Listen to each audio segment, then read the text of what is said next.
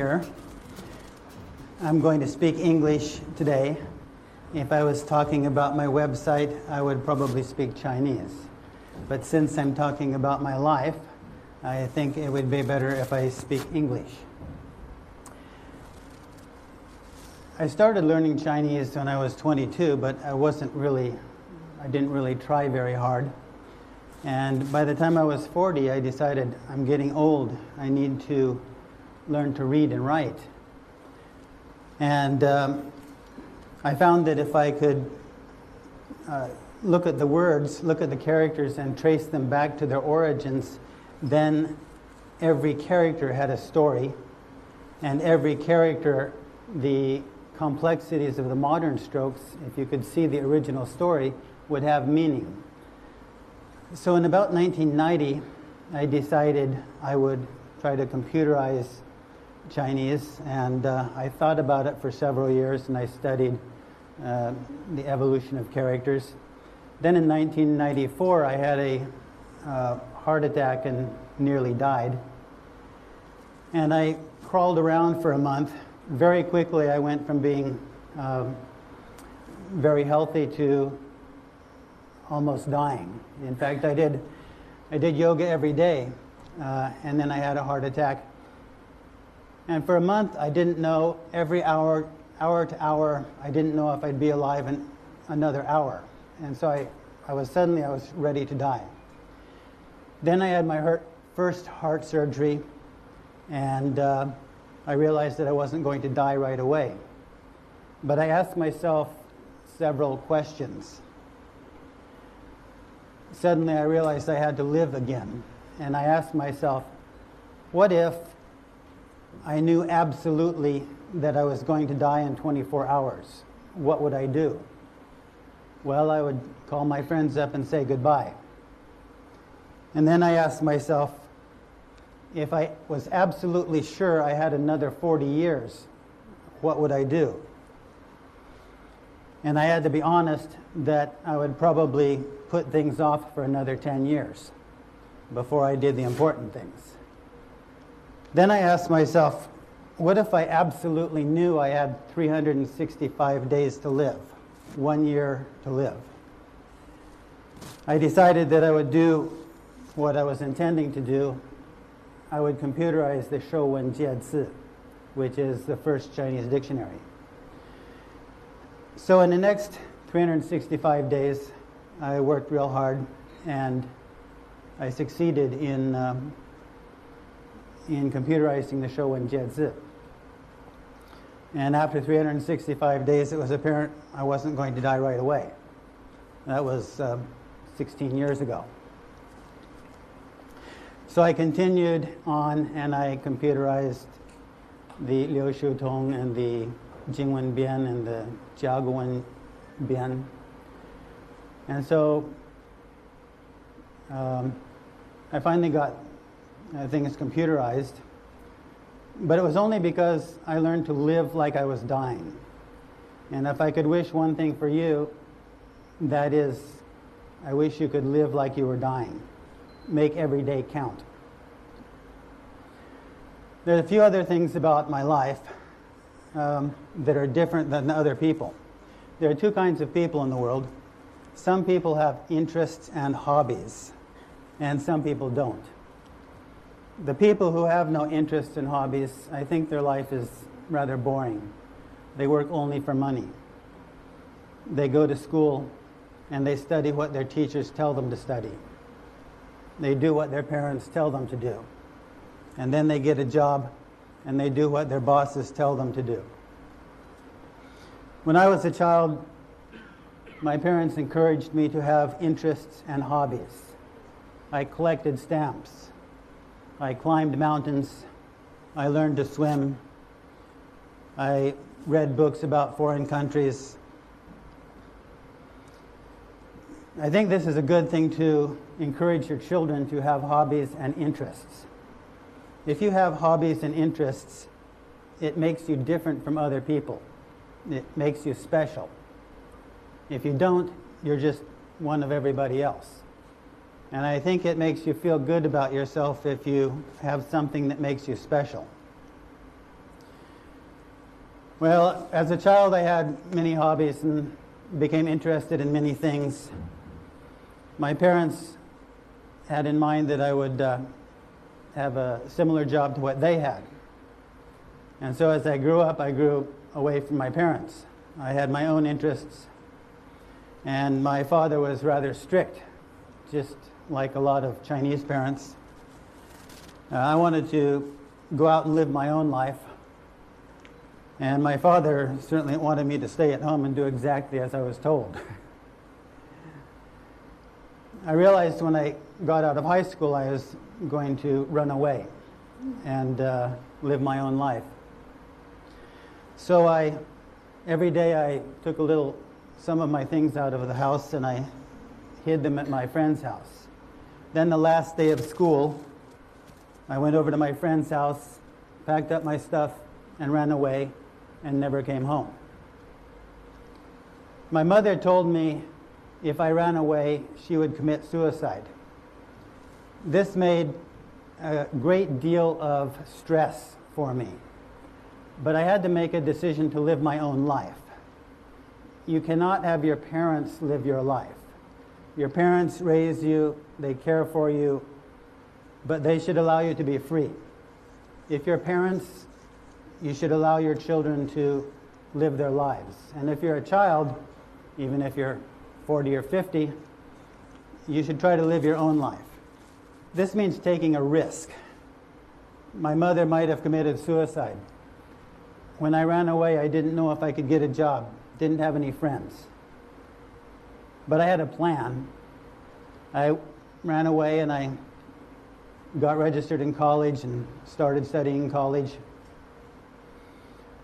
At school, they were kind of like my parents, and Chinese school is like that. They tell you what to do. Everybody studies the same thing. Nobody has any freedom of choice. But I decided I was interested in Chinese. I wanted, I thought, only 7% of the world speaks English as a mother tongue.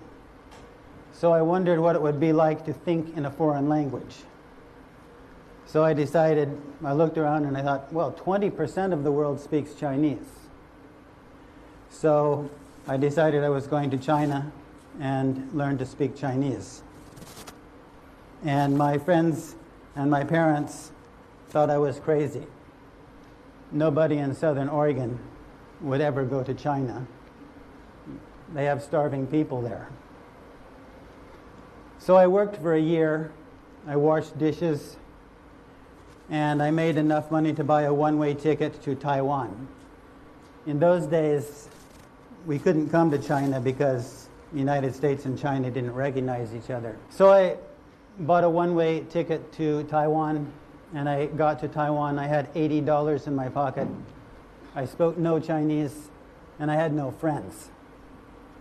So I was kind of stuck there. I was going to learn Chinese no matter what happened. But this is a risk. It's kind of a big risk.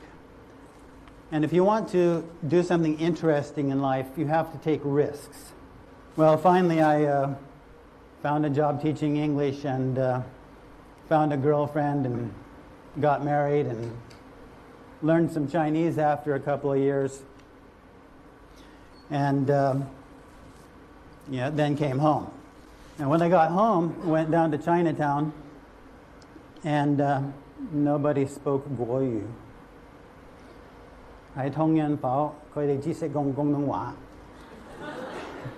So I had to learn to speak Cantonese. Um, you get surprises, you think you've got something under control, and then you find out that it's more complicated than you thought. Now, this is the way life is. Well, I wasn't a very good student. I slowly learned to speak Chinese, and uh, at about age 40, I could barely read anything, but I decided I for sure wanted to learn to read and write Chinese before I died. And as an adult, it was very difficult to learn the complicated Chinese characters. They seemed to have no logic. There was one book in English, and it showed the history of Chinese characters. And I found that if I could see the history and see the original characters, then I could look forward and all of the characters would suddenly have meaning. But the one book in English was not complete.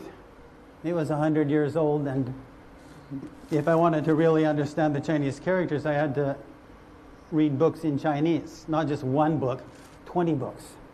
So I decided if I was going to understand all this information, much of the stuff I read was not, not correct. It was wrong information. Shuo Wen Jie Zi is about 70% misinformation. So I found out there were other people studying, and I decided I needed to computerize Chinese. So I came to China. By that time, Americans could come to China, and I talked to several experts in ancient Chinese. Of course, computers were new back then, and the, the people who knew about ancient Chinese, they said, oh, you can't computerize ancient Chinese, that's impossible. I had studied computer science and, and I'd studied physics. And the people who were experts in computer science, they said, well, we're not interested in ancient Chinese. Nobody wants to computerize ancient Chinese. But I decided that I needed to computerize it. Number one, to teach myself how to read and write Chinese. So then I was lucky enough to have a near death heart attack. and then I was lucky enough to uh, recover from it. And then I was lucky enough to get the resources, have a good enough job to spend my money on my hobbies. Um, and then over the next few years, built a website that nobody was too interested in.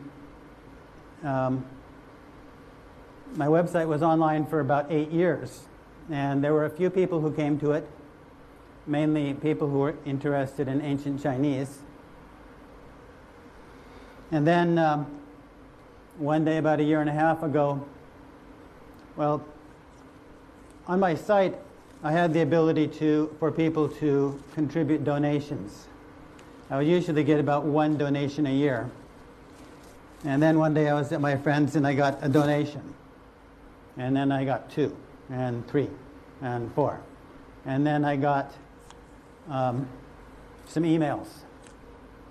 Uh, got five emails, ten emails. And in the next two months, I got 5,000 emails. And in the next year, I got 10,000 emails. So my life changed. Uh, I never thought it would change like this.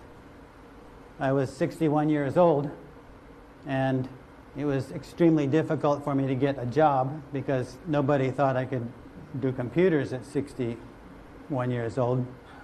Everybody kind of, uh,